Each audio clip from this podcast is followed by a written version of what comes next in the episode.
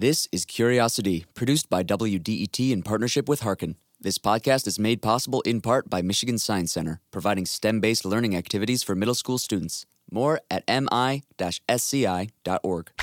I'm Laura Herberg, and this is Curiosity, where WDET finds the answers to your questions about everything Detroit. Listener Andrew McKinney submitted this question Who were the Native Americans that lived in the Detroit region, and how did they interact with the Europeans who settled it? Sometimes I think it's brushed over that, you know, there were Native Americans here. If you're like McKinney, you might already know that some roads in Metro Detroit used to be Indian trails, and that Pontiac was a Native American chief. Maybe you've heard of the Fox Massacre in Grosse Pointe.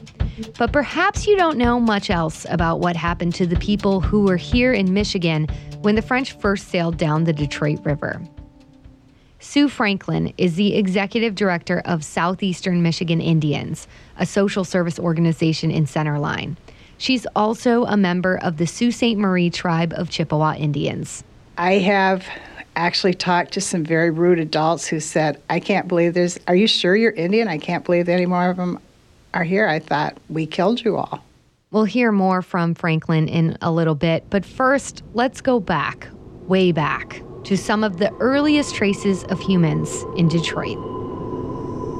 About a hundred yards from the Detroit River on the grounds of Fort Wayne in southwest Detroit, there's a mound.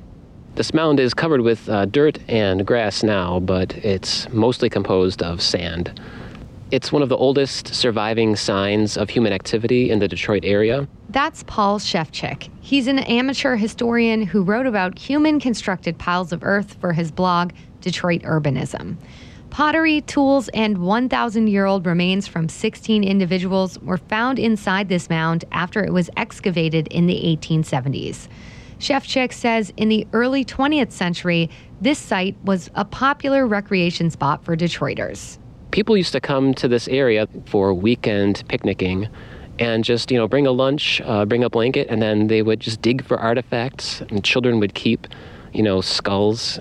Uh, they'd keep uh, whatever they found uh, just as trinkets just for no respect that they were in a cemetery or for the people who once lived here Today, there's a small sign, but to the unacquainted, this historical monument might not look like much more than a fenced off grassy hump next to a sidewalk.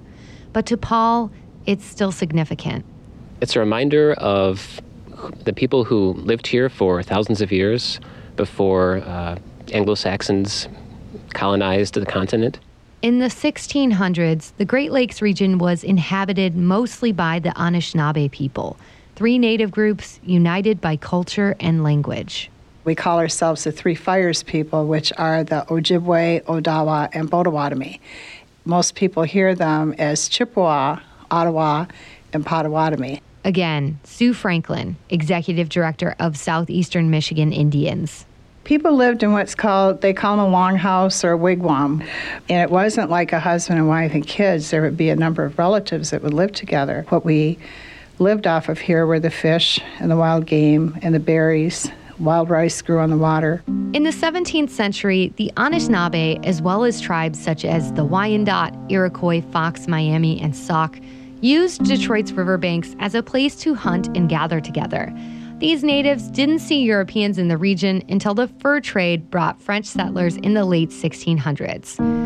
Weapons, alcohol, and tools were traded for the Indians' beaver pelts, which were all the rage in Europe. Michael Witgen is a professor of history at the University of Michigan and a member of the Red Cliff Band of Lake Superior Ojibwe in Wisconsin. He says, unlike the crowded East Coast colonies, the French and the Indians lived a relatively cooperative coexistence in this vast and somewhat isolated area when Detroit is, is founded in 1701, when Detroit uh, becomes part of Michigan and Michigan becomes a territory, omnipresent are Indian people. They are everywhere. They are in the majority. Witgen says native displacement didn't really begin here until the Treaty of 1836, when the Anishinaabe ceded nearly half of the UP plus the northwestern corner of the Lower Peninsula to the United States. One year later, this land was granted to Michigan when it became the 26th state. Anishinaabe signed treaties, Witgen says, because they felt pressure from the U.S. government or were in debt to traders. Sue Franklin has this take. In our spiritual lives, we believe that the Creator spoke directly to us. Franklin says they called this creator Gitche Manitou, or the Great Spirit, and that the white man caught on to this. And they began to tell Indians in a lot of communities that the Great Spirit spoke to them too. And they were to, you know, give up their land and, and you know, give up the stuff to the new people that were here. You know, they used our own beliefs against us. And I had an elder tell me one time that we were conquered by our own love, and I believe that. Once settlers began moving to Michigan, some natives relocated out west. Some stuck to areas designated for Indians, like Walpole Island in Canada, and some integrated, oftentimes after being forced to. Today, Michigan has 12 federally recognized tribes. Like most Detroiters, many of the Indians in the area have families who migrated here from across the country and Canada to work in the auto industry. The U.S. Census shows there are more than 30,000 natives currently living in Metro Detroit. I think it's surprising about how many Native Americans live in this in the area still. Yeah, I'm really happy that I, I asked this question and that um, you were able to find out so much information about it. Thanks, Andrew. For more information about Native Americans in Southeast Michigan and to see photos of the burial mound, go to wdet.org/curious. There you can also submit your question about Detroit or the region. For Curiosity, I'm Laura Herberg.